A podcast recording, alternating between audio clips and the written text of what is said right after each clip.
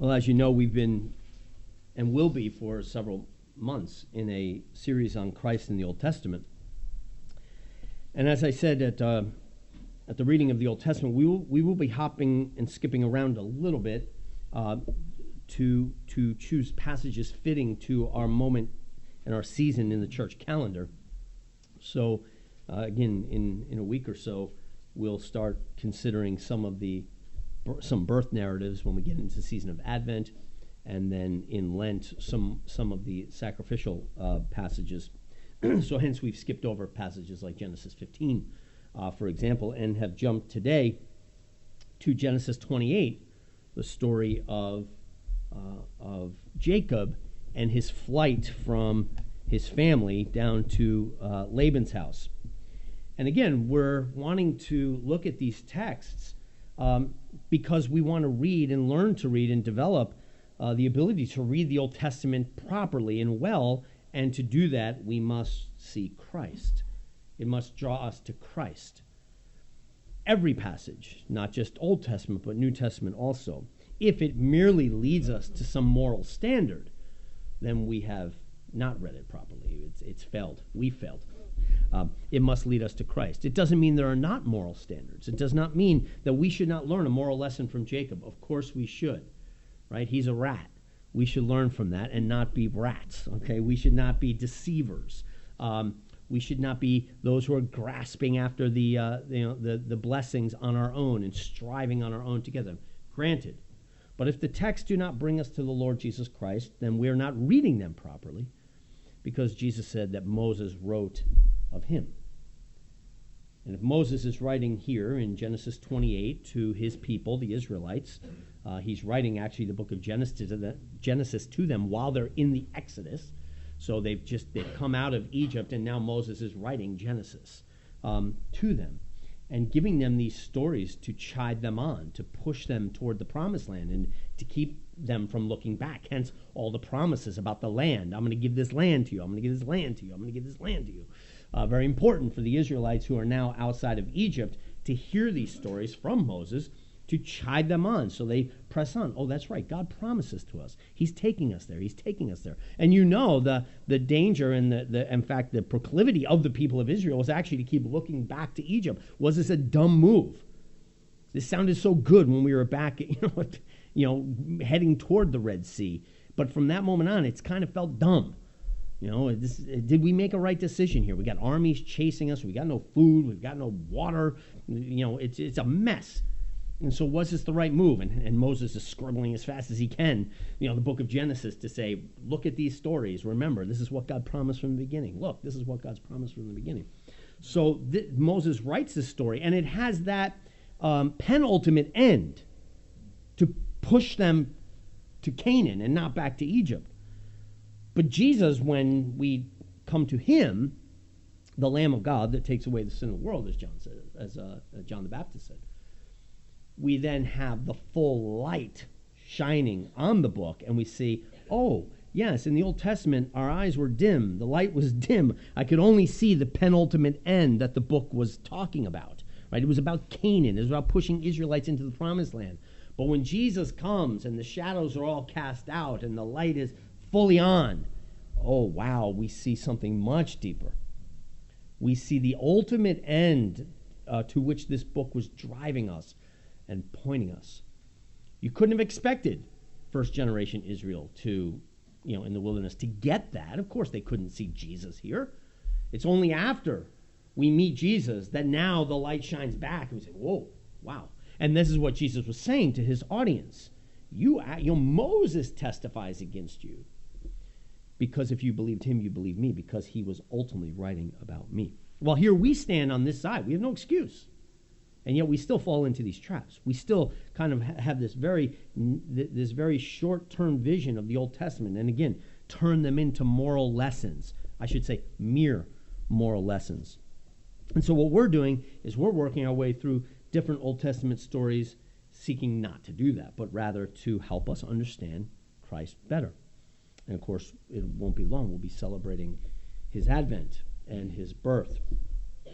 So today we jump to Genesis 28. Now we're skipping over a lot of narrative uh, but it's narrative that I assume most of us know pretty well because we've kind of left off with Abram, and, and last week we talked about his encounter with uh, this character Melchizedek, who was clearly a a shadow of the coming of Jesus Christ, that royal priest, that king of righteousness, the king and priest of peace.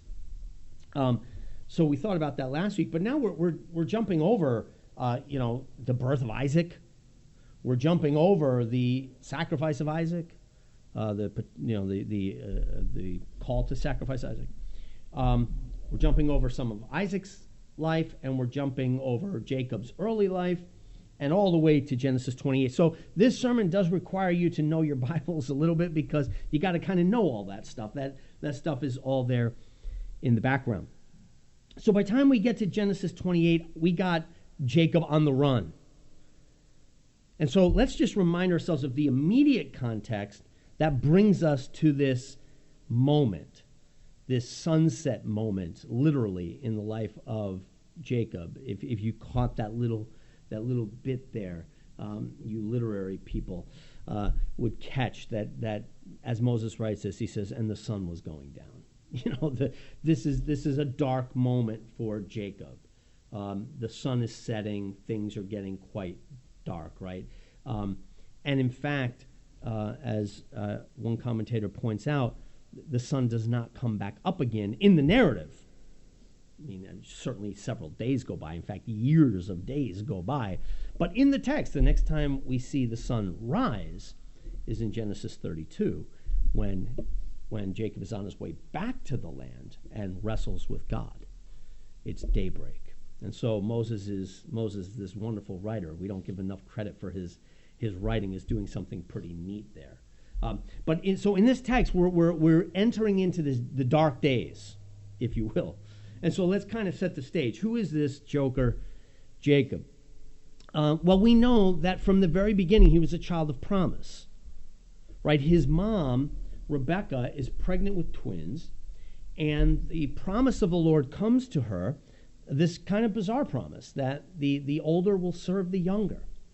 Uh, that, that, that in fact Esau, who will be the older, is going to serve the younger. Now, this is the, this is the reversal of common fortune of the day, right? The oldest son gets the blessing of the father. He inherits the father's house, he inherits the father's property, and really he receives the primary blessing, and then he'll have to look over his younger brother, but the, the younger brother is going to have to serve the older brother. But right from the beginning, the Lord turns the tables, and we see a lot of this in, uh, in the book of Genesis. Uh, and really throughout the scriptures, right? Go, go all the way to 1 Corinthians 1, where it says, And God has chosen the foolish things to shame the wise, right? That whole pattern is, in some sense, encapsulated here in this story of Jacob and Esau, where God does this shocking reversal. It's, it's not, okay, you're the strongest, you're the firstborn, yep, we're doing it like all the other kingdoms. No, we're doing it the opposite of all the other kingdoms. I take the weak, I, I take the least. And this was important for Israel to remember too, because in Deuteronomy chapter 6, as they're getting ready to enter into the promised land, the Lord reminds them, hey, don't forget, I didn't choose you because you were the greatest of all the nations. I chose you because you were the least of all the peoples. Right? You're the Jacob in the story, guys. Okay, you're not that you're not the firstborn among all the nations. All right, you're the losers of the nations, and that's why I chose you. You remember how things went in Egypt? I don't know if you all remember. You were slaves there. Right? You were slaves. I didn't choose Egypt, the mighty, powerful nation. I chose the losers of the land. I, I chose the slaves and said, Those are my people. And then remember, I rescued you out of there? right? So this is the pattern that God is doing. And, and, and before we chuckle about it, I hate to break it to you. I, you know, you are the group of losers uh, that the Lord has chosen, okay? So, so we got to make some self application here. Um, as, as am I, by the way, so I'm, I'm right in there with you.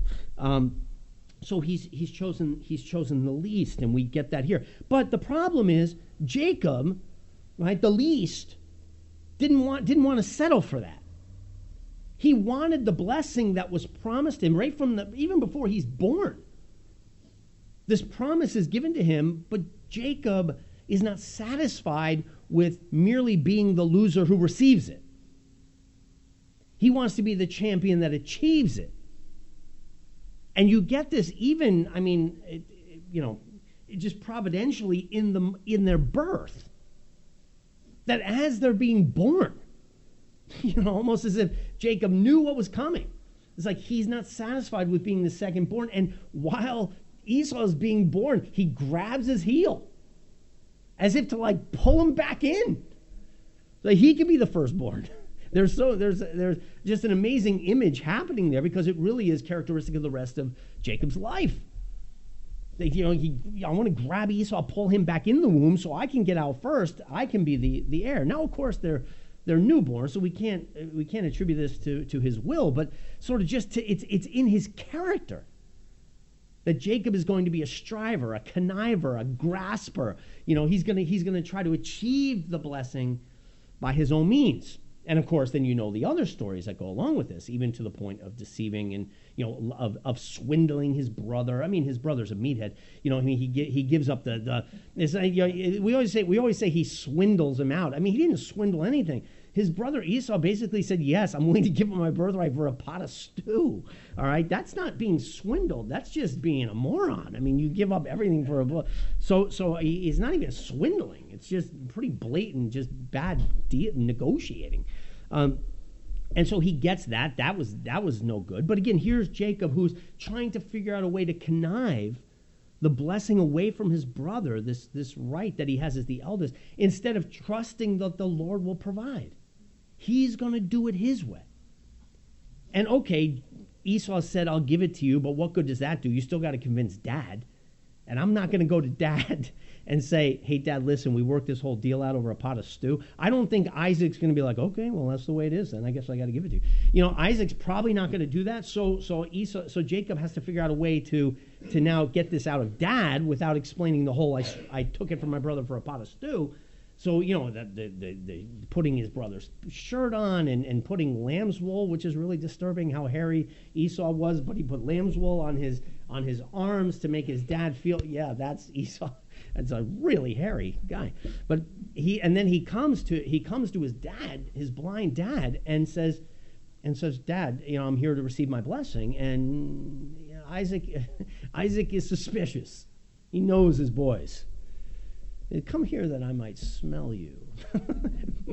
to really know it's Esau. So Esau, look, Esau had a lot of issues, okay? And and it, the only way Isaac's going to know it's him is if he gets a good whiff of him and says, yeah, well, yeah, that's uh, that's yep, that's my boy, that's Esau. And so he he comes he comes in Esau he comes in Esau's clothes and he touches his arm and he's very hairy, and he says uh, he says, okay, that is you. Okay, I'll give you I'll give you the blessing. And Isaac runs out with the blessing. And then when Esau comes home and says, you know what, I think I'm going to go in and get my blessing. Uh, bad, you know, bad timing for Jacob because Esau goes in to get the blessing and Isaac says, you know, well, son, what are you doing here? I, I, I just gave it to you. And oh boy. And then Esau commits in his heart, that's it. It's, I've had enough of my joker brother. You know, it's over. I'm going to kill him. So mom decides, I got to look out for my son and get him out of here. And so she says, Look, go down to Laban's house and just hang out there for a while and get away from here until Esau calms down. And then she comes up with this you know bizarre you know thing to say to Isaac of why she's chasing Jacob away to say look we got to find a wife. We can't handle these Canaanite women that you know uh, Esau's marrying these Canaanite women and I can't have any more of them around the house. So I need him to find a good wife so I'm going to send him down to my brother and let let him work it out down there and Isaac is okay with that and so, so Jacob runs. But really, Jacob's not going down there to find a wife. Jacob's going down there for his life. He's going down there because his brother is going to try to kill him. And even when we see Jacob come back 20 years later, he's still fearful that Esau is probably going to try to kill him. And so we'll consider that story later. So when we find Jacob now in our text, it's after all of that. And this conniver, this heel grabber, this deal maker, this liar and deceiver, uh, his, his, his ways have pretty much now caught up with him, and he's on the run. And so it's weird because he's been given the promise by his father that he would receive the land, and now he's so far from it. Right? He's having to leave it all behind. And he's alone, and he's on the run to a strange place. Even though it's still family. It's still, I mean, cousins and so forth. it's still a strange place. And so when we find Jacob, he's on the run, he's in exile, alienated from everybody, alone, and the sun is going down. And Jacob is having to deal with the consequences of his sin. But as he goes in 28, and this is the way the text begins, that as he goes, his father blesses him again. May God, this is verse 3, may God Almighty bless you. Now, again, let's remember who he's speaking to here. Um, there's not a lot good about this guy. You know, he's one of the patriarchs, but he is a complete loser. I mean, there is, there is nothing praiseworthy about this man, really, to this point. And yet, to him, Isaac makes this amazing prayer and blessing. May God Almighty bless you and make you fruitful and multiply you, that you may be an assembly of peoples, and give you the blessing of Abraham to you and your descendants with you, that you may inherit the land in which you are a stranger, which God gave to Abraham. And Jacob runs away. So he leaves with blessing ringing in his ear, and yet it's this, it's this um, um, uh, um, disjointed, uh, um, incongruous, non-harmonious blessing. It's like it's it's wonderful, but you're getting it as you're fleeing out into outer darkness, uh, and you seem to have lost everything by your stupidity. Which, by the way, the blessing was something God said He would give you from the beginning anyway. Right? This is all stuff God said He would do for you, and you, by your striving, seem to have lost everything. But his father blesses him as he goes. And this brings us to this place called Bethel, which is really the, the, the, the meat of our text this morning, in which Jacob, now in the darkness, the sun going down, as Moses tells us, finds a place, a random place to settle, finds a stone to put under his head as a pillow. another, another sign of the comfort and luxury that Jacob is living in at this point. And he, he puts his pillow, this stone under his head for a pillow, and hits the sack. And as he does, the Lord appears to him in a dream. So it's important that we remember the context that we come to Jacob in this most amazing vision that he gets. It's in a context of striving, it's in a context of self effort, it's in a context of sin and deception and self reliance that now we come into this amazing blessing. And it's important for us to remember because as the Lord appears to him here, it is not because of anything good Jacob has done. This, this story of Jacob, in particular, I mean, we know that because the promise given to Jacob was given before, as, as Paul says in Romans 9, before the twins had done anything good or bad. It was said, Jacob I have loved and Esau have I hated. So before they, before they did anything good or bad, blessing was given to Jacob. But that now comes home. Now that we've really gotten okay that okay why the lord would choose to, to give jacob these things okay what a, well that's a very gracious act that he would do that to jacob. But now it's like it's been blown up. It's been put into cartoon size for us. Now it's not only before they've done anything good or bad it's after he has done everything bad that the story of jacob particularly this story in, in verse 28 is highlighted to show us the amazing sovereign and providential grace of Almighty God. That if in Abram we see the story of what faith looks like, in Jacob, and not that we don't see what grace looks like, of course we do, but here in 28, in Genesis 28, we really get this big vision of what God's grace is. Jacob is a deceiver, a conniver, a self reliant loser. And here he's on his way out in, in darkness as the sun's going down and everything's failing, and the Lord appears to him. And in his dream, he sees a vision of a ladder, as we say. It's certainly not Jacob's ladder. Well, we sing songs about Jacob's ladder, and it sounds good. But it's the Lord's ladder, the Lord's stairway.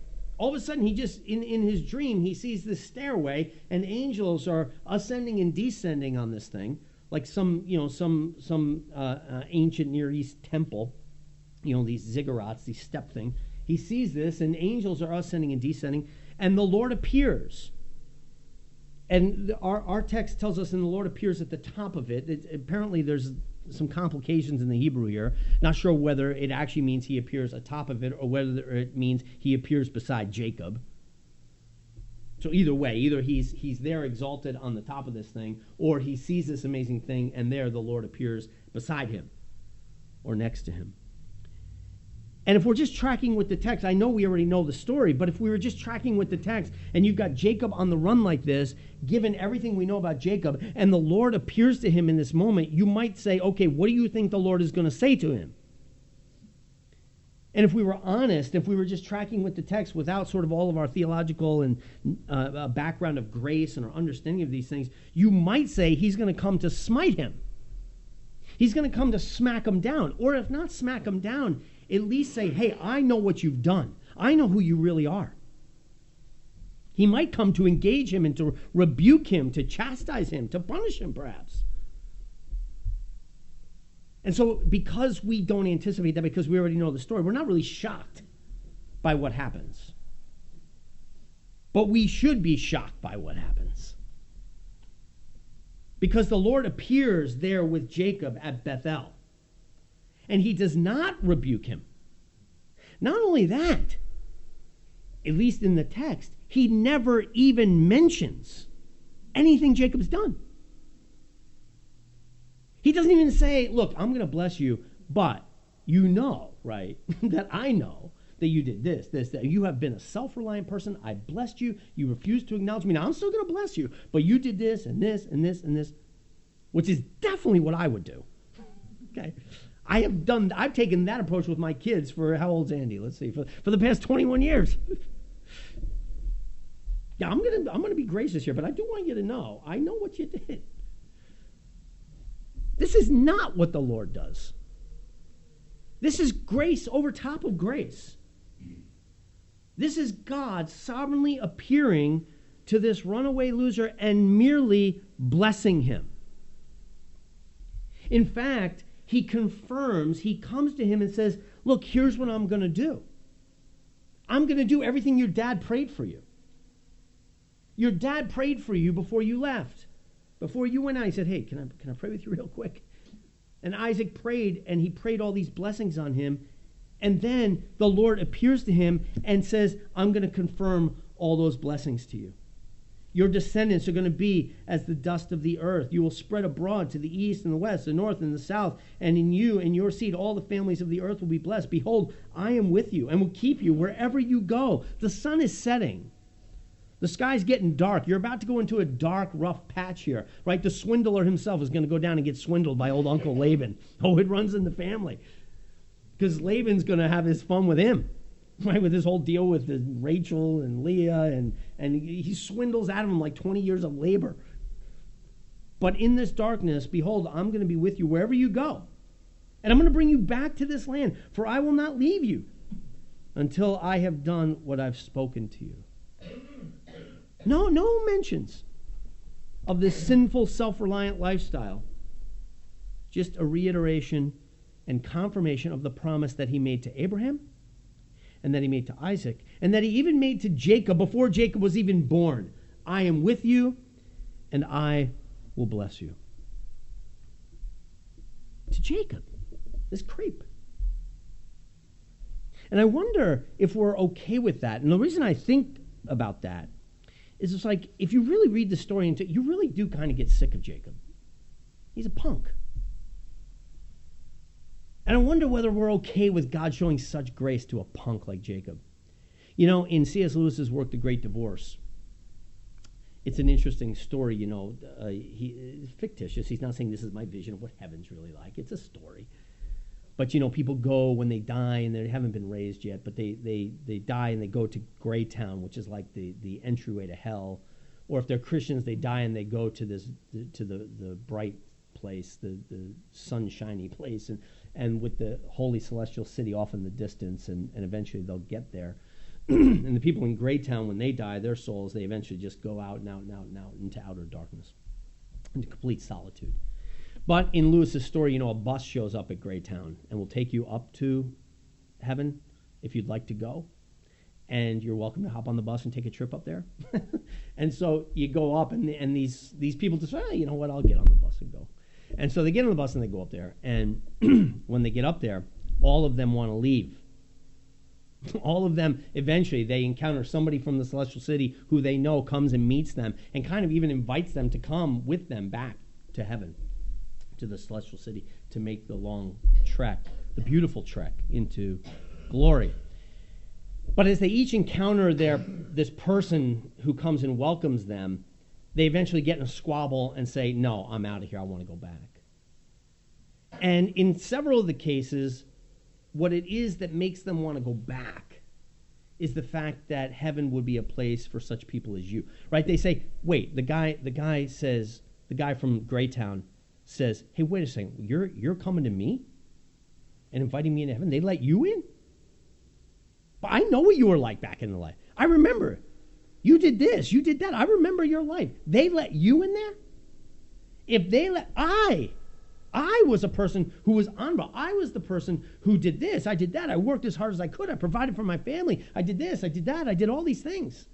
And they let people like you in there? If they let people, I don't want any, I don't want any part of it. You know, one guy comes, he's a murderer. Another guy is a guy who came and he was disrespectful to his boss the whole time and undermined him and took from, you know, and these guys are like, if they're letting people like you in there, I don't want to be in there. And they get back on the bus, they go back down to hell. And it's convicting. It's convicting, especially when you come to a passage like this. It's like, are you okay with God giving this kind of blessing to Jacob, who his whole life has been one of conniving and striving and, and being a punk? Yet to him, the Lord just freely grants forgiveness, and blessing. And we got to wrestle with that. What's revealed in the story of these people who don't want to go in because of these losers who are coming and meeting them is their own pride, right? They're the Jacobs, they're the strivers. They're the strivers who think, well, I've done all these things. If the Lord won't honor me, I don't want any part of it. If He's going to just freely give it to people like you, I put more in, I put more time in, I put more energy in, I've worked harder at this. But in Jacob, we get a picture of the unadulterated gospel of grace. This is the story of the Bible, right here. There is none righteous, no, not one. There is not one of us who deserves it more than Jacob deserved it. Yet God freely appears and ultimately does not call him out on it. Not that we don't have to be called out on our sins. There's other texts that, of course, make that point. But here, what we see is just pure, free grace. I will freely give you the land that you're now leaving. I'm going to freely give you the land that is going to feel so far away from you. It's not going to be immediate. It's going to feel really dark and it's going to feel very, very far away. But just know as you go that I will be with you.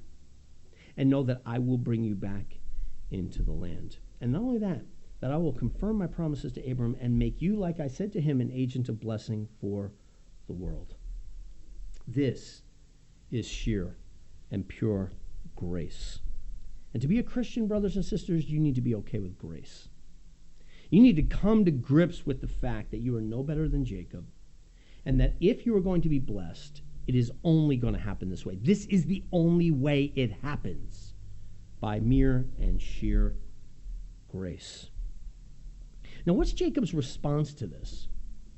It's interesting because when Jacob wakes up, he doesn't go, Oh, wow, okay. You know, I'm so refreshed. because I had this dream last night about God just giving me everything my whole life I've been striving for. Everything I've worked hard for, I've now been told is mine freely. Of course, you were told that from you, you were little, but you would think he'd wake up refreshed. That's not how he wakes up. He wakes up afraid. He wakes up afraid.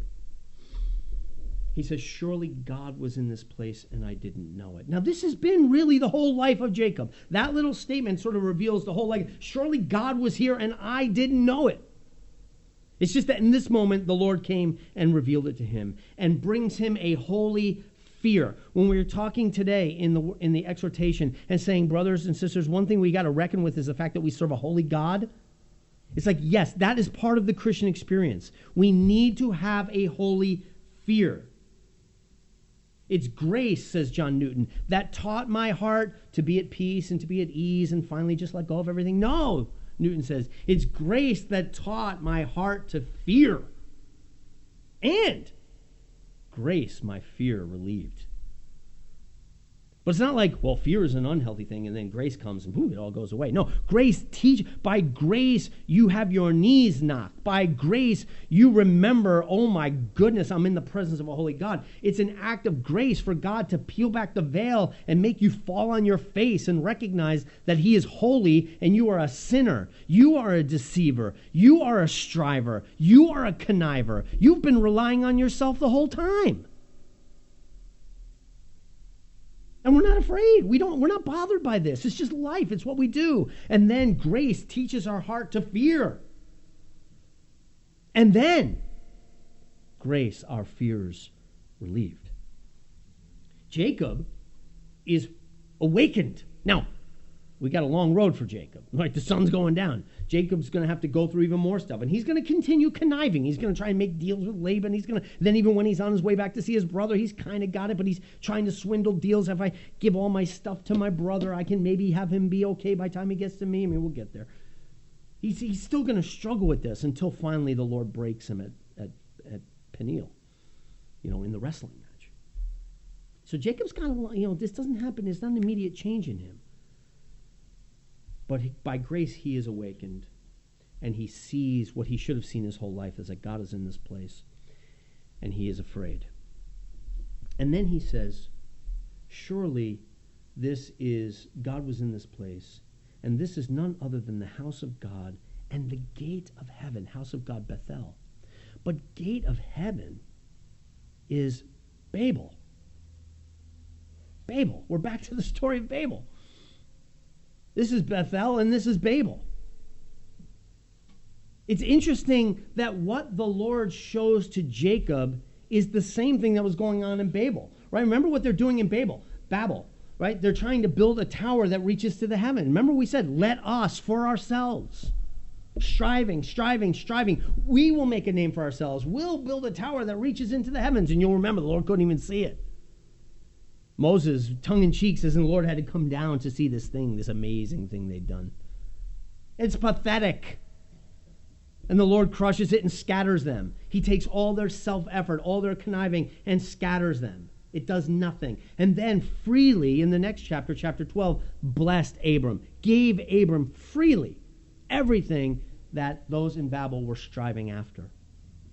Well, we get to 28 and the same point is made. But here, even more shockingly, it's given to those who are striving. It's given to those who, in their own efforts, were trying to build a tower. That's essentially what Jacob's trying to do. He's trying to build his own tower. He's trying to make a name for himself. He's trying to grasp after the blessing himself. But this time, the Lord doesn't smash it and say, All right, get out of here, you're done. The Lord smashes it Right? The Lord comes down and opens his eyes and makes him see that all, his, all the work of his hands is rubbish, like Paul says. Right? Paul says in his own autobiography, when I met Christ, all of a sudden everything that was gain to me became loss. Worse than loss. It was rubbish. It was manure compared to the knowledge of the Lord Jesus Christ. Right? Everything I had built up just got smashed. But rather than God scattering Jacob and destroying him, he kind of combines the story of Babel and the story of Abram into this beautiful moment where he smashes all his self effort and goes, It's nothing, and makes him fear, and then freely gives to him all that he was striving after from the beginning, but just freely given to him. This is the nature of Christianity. Jesus, of course, you don't need me to make the connection for you in John chapter 1 when Jesus comes and he calls Nathaniel, and there's this funny little moment. And he says to Nathaniel, you know, come. Nathaniel's like, I can't believe anything good could come out of Nazareth. And, and Philip's like, no, trust me, you got to see this guy. Come, come and see it. And Jesus says, ah, look at this an Israelite in whom there is no deceit. Right? A Jacob, right, in whom there is no deceit. And he says, Hey, you, you, you think you know me? And Jesus says, Well, I saw you sitting under the, the tree over there. He says, Oh, you're the King of Kings. And Jesus says, Wait, you think you think I'm the king just because I said I saw you over there but under the tree? It's kind of a funny moment. He says, Well, guess what? You're even going to see greater things than that. If, you, if, you're, if you're blown away by the fact that I saw you under that tree, wait till you see this. You, Jacob, in whom there is no deceit. You're going to see angels ascending and descending on the Son of Man. Right? I am Jacob's ladder. I am the ladder at Bethel. I am the gateway to heaven. I am the God of Jacob who stood beside him, as now I stand beside you and bring to fulfillment all the blessings that were originally given to Jacob and to Isaac and to Abraham.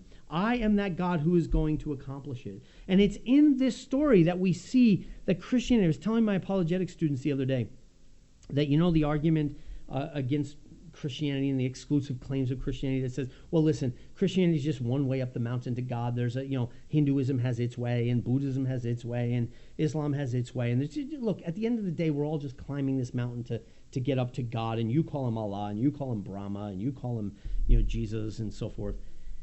And I, I reminded, we talked about several arguments against that, but, but one of the things we tried to come to grips with as a class fundamentally before we went into any other arguments all religions may in fact be attempts to get up that mountain. Islam's got its five pillars, and and Buddhism has its you know its its uh, you know eightfold path, and and uh, you know Judaism has its Ten Commandments, and they all got their ways. But Christianity is not another way. Christianity is a different species of thing. You could talk about all religions are ways to get up that mountain. Fine. We would argue they all fail. None of them make it. Christianity is not another way, it's a different species of thing. It never claims to be a way up the mountain. It claims that God Himself is the way and that God Himself comes down. It's not Babel building its way up. It's not Jacob going and grasping. It's God appearing. It's God coming simply to bless with no striving. He just shows up and gives everything. It's shockingly gracious. It's offensively gracious. It's, it's so gracious it offends us because we're like, wait a second, I've worked harder than that guy. But that's the gospel. The gospel is God appearing, standing beside you, and saying, I'm with you, and I will give you all things. That is the shocking news of the gospel. It's a different species of thing. It's not a religion like unto any other. Theirs are all striving. Ours is mere receiving the gift and the grace of God. And nowhere is it depicted, I don't think, I'm sure other places it probably is, so don't call me on that, but, but nowhere is it depicted like it's depicted here. Jacob's asleep as the sun's going down and the Lord appears and says, I am the connection between heaven and earth. It's not you having to build up, I will connect. I will bring heaven to you and give you everything you've been striving for. In Jesus Christ, He takes all our striving, He takes all our sin, all our futile efforts, and He connects us to heaven as a free act of His grace. This is the gospel that we celebrate on Reformation Sunday. There's my one plug for Reformation Sunday. as Luther helped us to understand again and re, and us back on Christ alone. Because what he saw in the Catholic Church in the late Middle Ages and the Renaissance was once again a return to striving. I will do. Tell me the things I have to do. Even the sacraments became, rather than means of grace, they became means of striving. Okay, I have to do this. I have to do it. Tell me the list of things I have to do. And Luther almost killed himself over this and then finally came to the realization by the grace of God that the good news of the gospel is all that God requires of me, he freely gives to me. Freely gives to me.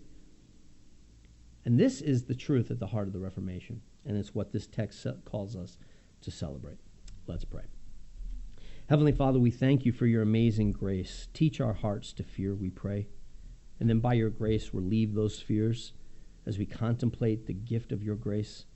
Father, that you would just freely come and give us all things is too much even to imagine. We frankly don't believe it. And so we continue to strive. We continue to be self reliant. We continue to, to try to grind out our own salvation instead of merely working out that which you've already freely given to us. So I pray for us all today. I pray, Lord God, that you would guard us from that self reliant striving and refresh our souls in the goodness and sweetness of the glorious gospel of your abundant grace. We give you thanks for it in Jesus' name. Amen.